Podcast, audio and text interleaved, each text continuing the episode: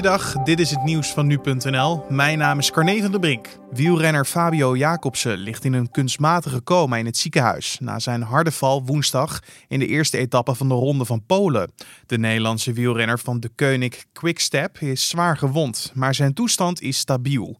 Jacobsen ging hard onderuit in de laatste meters van de eerste etappe nadat hij Dylan Groenewegen wilde inhalen in de massasprint.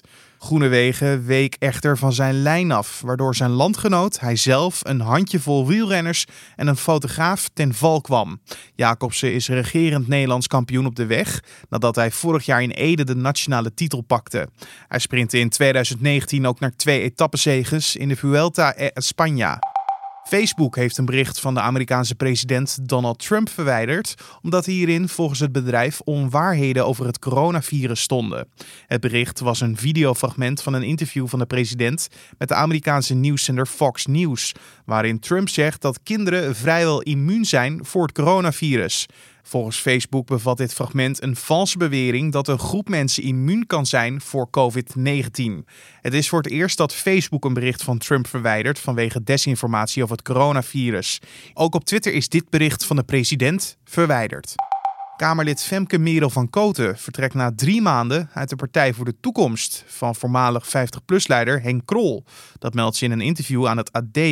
Ze voelde zich bedonderd door Krol. Ze zou niet betrokken zijn geworden in de besprekingen over de aangekondigde fusie tussen de Partij voor de Toekomst en de partij Go van Henk Otte, voormalig lid van Forum voor Democratie. Van Koten zal nu verder gaan als onafhankelijk Kamerlid. En een jaar geleden verliet Van Koten de Partij voor de Dieren, omdat ze de partij te veel een one-issue partij vond. En bij een corona-uitbraak in een verpleeghuis in Maasluis heeft het ventilatiesysteem van het pand waarschijnlijk een rol gespeeld bij de verspreiding van het virus. Dat meldde de Volkskrant en een vandaag op basis van een vertrouwelijk RIVM-rapport. 17 bewoners en 18 medewerkers van het verpleeghuis raakten in juni besmet ondanks dat het personeel chirurgische mondmaskers droeg. Alleen in de pauzes gingen de maskers af. Zes bewoners overleden uiteindelijk aan COVID-19. Omdat het aantal besmettingen door onbekende reden snel steeg, werd het ventilatiesysteem in de gedeelde woonkamer onderzocht.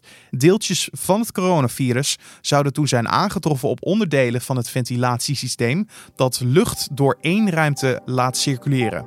En tot zover de nieuwsupdate van nu.nl.